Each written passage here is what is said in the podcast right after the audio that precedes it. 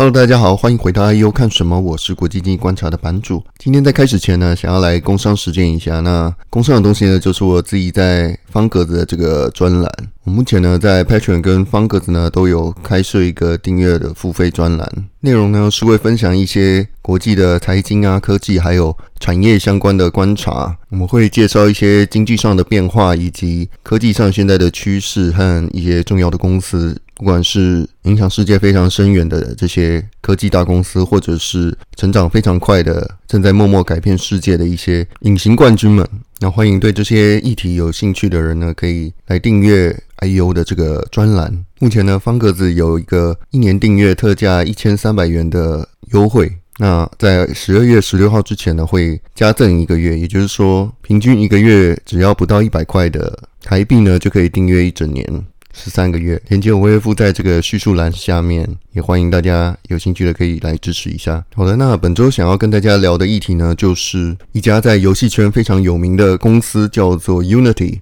那这家公司其实在九月的时候才刚刚上市，美股的代号是 U，它是一家所谓的游戏引擎。的公司，那什么是游戏引擎呢？基本上它就是一个软体的这个解决方案，是帮助游戏开发者呢能够不用自己一行一行的写这个程式码，因为里面已经有很多既有的套件跟 asset 呢，是你可以直接把基础的东西像堆积木一样的组合起来。那它是一个所见即所得的一个软体，那你直接从这些套件的基础上面呢，来修改或是设计，来创造不同的游戏，那可以大幅的加快这些游戏开发者的开发速度。那要解决的问题呢，就是大多数的游戏开发人员在有这种通用型的 Unity 游戏引擎之前呢，它需要重复的投资来打造像是一些渲染啊、物理啊、动画或者是使用者界面这些，其实是很常可以通用，只要做修改就好的东西。那其实是非常耗时，而且会提高这个开发成本的。那游戏引擎的出现呢，就是提供了非常多样、可克制化的这种工具。你可以针对不同你想要制作的游戏呢，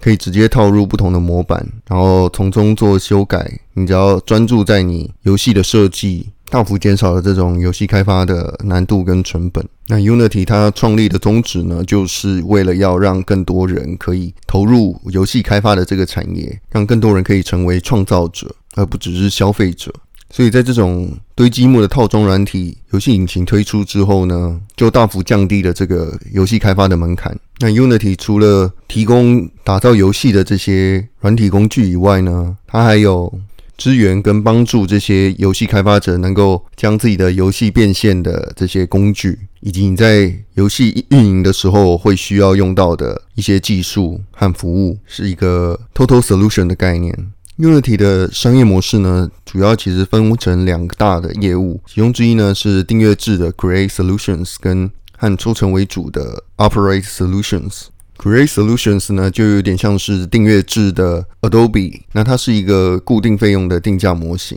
会根据开发商的营收大小呢，分成不同的阶段。那其实它是有分不同的级距的，也就是说，基本上是免费提供给这个个人的创作者啊，或者是学生这些业余的游戏开发者们。你要使用到 Plus 以上才需要收费，它是有分不同的方案的，像 Personal Plus、Pro 跟 Enterprise。那有很大量的个人的这种开发者呢，是用这种免费的 Personal 的方案。你的年收入要超过十万美金呢，它才需要收费。那 Operate Solutions 呢，它大部分则是透过营收抽成的模式。那这个营收的抽成呢，主要是来自于 Unity 的广告服务。Operate Solutions 呢，主要就是来帮助游戏开发者可以变现。那其中一个变现的方式呢，就是在游戏中呢，可以插入广告。那有很多不同的插入广告的形式，像是你如果想要获得奖励的话，你可能就要看个一段或者两段的广告，然后你可以获得一些积分啊，或者是游戏中的代币之类的。那 Unity 呢，也提供了 IAP 的服务，就是 In-App Purchase。那游戏开发商呢，可以直接用他们的这个解决方案呢，来设立游戏内的商店，那让玩家可以直接在游戏内买卖道具。那有了这些营运游戏的这个功能呢，能够更快速有效地帮助游戏厂商变现。那 Unity 呢，它也提供了很多跟游戏有高度相关的服务，那是依据不同游戏的这个使用量啊，或者是用户数来作为它的收费的标准。你只要用的越多呢，就会付的越多。那只要游戏开发商他的游戏做得越成功呢，Unity 就能够抽到越多的钱。它会提供像是游戏分析跟行销啊，游戏的 CDN 的服务，以及游戏内玩家们文字和语音的通讯工具。这些服务呢，其实你不论是有没有使用 Unity 的 Create Solution 来打造游戏，其实都可以使用这些服务。像是 Unity 它的游戏引擎的主要竞争对手 Epic Games 呢，它的招牌游戏 Fortnite 也有使用。Unity 这种提供大型多人线上游戏的文字和语音的通讯工具叫做 Vivox。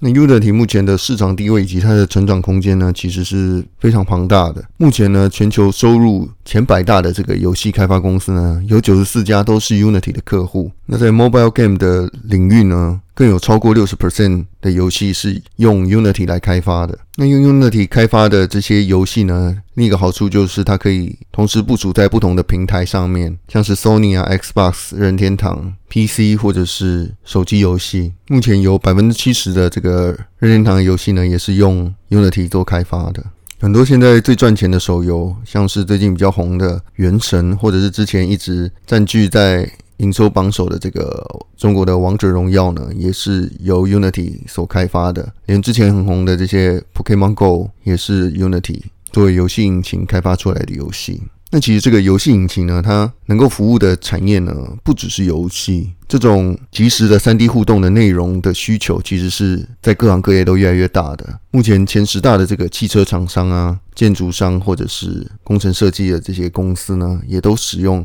Unity 的这个解决方案，在五 G 时代呢，传输和算力的大幅提升的趋势之下，会有越来越多这种即时 3D 互动体验的内容的需求。那要做这些内容呢，在以前可能是非常麻烦的，但是因为有 Unity 这种套装的软体引擎呢，可以大幅的提高内容产制的效率。那同时，它也能够在不同的平台直接无缝的部署。Unity 的管理层呢，在他的电话会议中就有提到，Unity 正在大幅投资 R&D 跟并购上面，来拓展它在包含汽车业啊、建筑业、工业制造业跟娱乐业的不同的 solution，来帮这些客户解决不同的问题。那这个的潜在市场呢，是高达两百九十亿美金。到二零二五年呢，游戏业的产值会到一百六十亿美金。那在游戏业之外的这种解决方案呢，它的市场可以达到一百七十亿美金，甚至是比游戏业还要大。Unity 的 CEO 呢有举例，像是 Toyota、Audi、Volvo 呢都和 Unity 有合作，所谓的混合现实的这个 XR 的系统。